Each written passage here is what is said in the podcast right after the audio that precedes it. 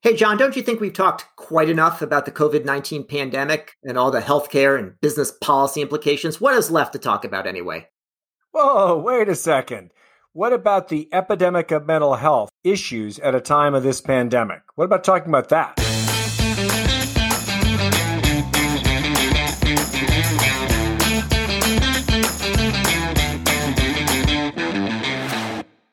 Welcome to Care Talk, America's home for insightful debate about healthcare business and policy. I'm David Williams, president of Health Business Group. And I'm John Driscoll, the CEO of CareCentrix. John, let's talk today about how the pandemic has affected mental health and substance abuse. What's happening? Well, let's first start with the fact that we're talking about it. And one of the biggest challenges, the biggest fears I have having in, in healthcare is people don't talk enough about the hard issue of mental health. But if you look at just the pandemic, David, between March and July, you almost have a doubling of people who admit to a who to being affected, their mental health is being affected by the pandemic. You'd expect that it might have gone down over time, but it's actually getting worse. And if people are willing to talk about that, imagine all the things they're not willing to talk about. I mean, just just salesforce.com, one of the most successful companies in America, 37% of its employees admit to being challenged by a mental health issue. I think that we've had a shadow epidemic that is turning into a real epidemic because of the pandemic. John, the num the numbers are staggering. John, you know, as you're saying, over a third of adults are reporting anxiety and depression during the pandemic. It's going up, not going down. Um, and uh, like about one in seven people said that they have uh, have started abusing substances or increased their use of them to manage the stress, and more than one in ten are reporting thoughts about suicide. So I think it's you know it's it's a devastating number. I also want to point out though that there are there are some countervailing pieces. So amidst all the all the troubles, families whoa, are getting whoa. together. Whoa, whoa, whoa! What? I'm not allowed to say good news. This is the bad bad news only. You keep going. No, you keep going. no, I, I I think that we have to be able to raise these issues, and I think one of the biggest issues has got to be access. I, have got to think that all of the conventional ways that people have to access help during this stress point, this stressful time, have got to be harder. I, I don't see the good here. What do you see? I want to I want to see some good, John. I'll, I'll roll my, two of my answers in here. So first of all, you actually have families getting together. You've got some less stress because you don't have the commute. You can stay away from your toxic managers and and coworkers. Wait, and, too, too close to home. Yeah, well, I mean, the average person. And then there's, you know, there's less of a chance for people to get started with drugs. So dispensaries shut down for a time. There's less peer pressure to start uh, vaping, and it gives people a chance to step back and and and to address kind of the mental health and substance abuse issues. Do it better after the pandemic. You are digging deep to try to find something good here. I think we've got to we've got to address the fact that even before the pandemic, there's not enough access to digital, human, and covered benefits that where people could access decent resources. We know that cognitive behavioral therapy works, that that we have drugs for depression and anxiety. We've got solutions. We have to make them more accessible. And your your your answer is families coming together. Yeah, that's good. But I think this problem is big and getting bigger until we can co- come up with a solution to this pandemic. I mean, what do you think the impact of the lockdown is? Well, the lockdown has been tough, John. But you, you you're not letting me answer in previous questions. So access, I think, is definitely a problem. It's a huge problem beforehand one of the things that the pandemic does is in moving toward telehealth in general, uh, it enables us to consider mental health to be done on a telehealth basis and to bring in some digital solutions and maybe expanding access in that way. So I'm I'm I'm not so negative about that. That's fair, and I think you look at you look at in the state of Massachusetts where you live, the People's Republic, Commonwealth, John, not a state. It's a People's Republic that the, the Blue Cross Blue Shield plan is actually equalized and has really immediately gotten to parity for in person and telebehavioral health visits. That's a huge step forward.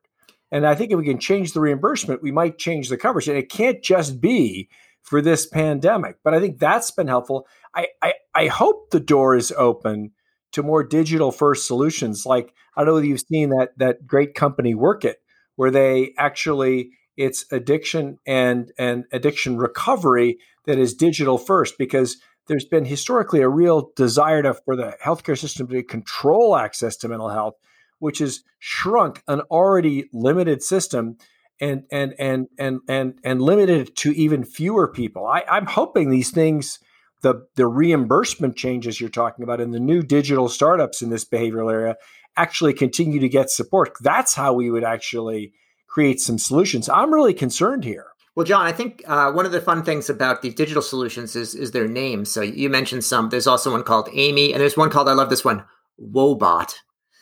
well, that was that was probably a fundraising idea, a bad fundraising idea. But listen, John, you also ask about you. You're jumping all around here. I think you know. He, they, you asked about the lockdowns. The lockdowns are pretty bad. You know, some of the terminology itself, I think, is problematic. Lockdown, sheltering in place, social distancing. I mean, these are all sort of like the most negative things that you could that you well, could say. What would, what would you What would you want? Extreme family meetings? I would call it. I would call it. Uh, you know, relax in place and uh, you know say goodbye to your boss day that kind of thing stuck in your stuck in your place no yeah. travel. I mean what are you talking about? Yeah yeah so so i do think that some of the you know actually we should be more careful about the terminology. When i hear about these things it really sound like you're you're under siege and i think it's uh it's, it's problematic. So some friendlier friendlier terms i think would be a good place uh, to begin. John, I'd like to, you know, we're talking a little bit in general here. Sounds, I've heard of fake news. That sounds like fake words. No, John, it's uh, euphemisms, I think is the term for it. Uh, is that euphemisms? Is that, what does that start with? A U? Um, so, John, let's talk about how this affects people of different ages. You know, so we talk about older people, they're obviously affected in one way or the other, families that have school age kids, kids themselves, the disabled, people with mental health issues? I mean, how, how, how does it affect different kind of people? I think I go back to the notion that we don't talk enough about mental health, that mental health is a huge line of correlated challenge that drives up hospitalizations, healthcare, emergency room visits, and challenges at home. So let's start with the fact that we don't diagnose and treat enough people. Then you throw in the pandemic where you re- restrict or remove the access you've had. And I've got to think it is it, it is it will extend and, and and worsen the isolation that seniors are already feeling or people in difficult relationships are already feeling. And I've got to think it's also really disruptive to kids' happiness and socialization. But I, I don't think the we should be focused as much on the list of things that are going wrong because I think this is going wrong everywhere, David. I mean, you're happy with these extreme family meetings and the fact that you don't have to travel to meet people like me. But I mean, people are suffering out there. Well, John, there's no doubt about it. And I think for older people, you know, the isolation and loneliness is, is a big issue. You think about people that have been uh, in a, a, nursing home, and, and of course, our, our, bias is to keep people in their own home. But in addition to the kind of their physical health concerns and pains and disability, you know, the, the fact that you can't actually visit people and they're really isolated physically is, is a problem. Well, and I don't know if you've seen the statistics, but just isolation alone, people who are who self acknowledge loneliness, which is a large and growing phenomenon before we got to this pandemic, where we which had sort of enforced loneliness. Those who say that are uh, they are suffering the equivalent physical, physically the equivalent of smoking a pack of cigarettes a day, and that gives you a sense of not just the dollar cost of all of that healthcare, but the pain that people are feeling and the genuine physical result. If you extend that loneliness beyond the frail and, and isolated elderly across society, I think we're going to be paying a lot more healthcare bills. And we're and again, my fear is we're not going to be dealing with the root cause. Yeah. And I don't I don't know whether calling it something other than loneliness. What would you what would you call it? I mean, like you're the one with the new words. I like. I mean, I was going to use some, you know, words like isolation, feeling disconnected, that kind of thing.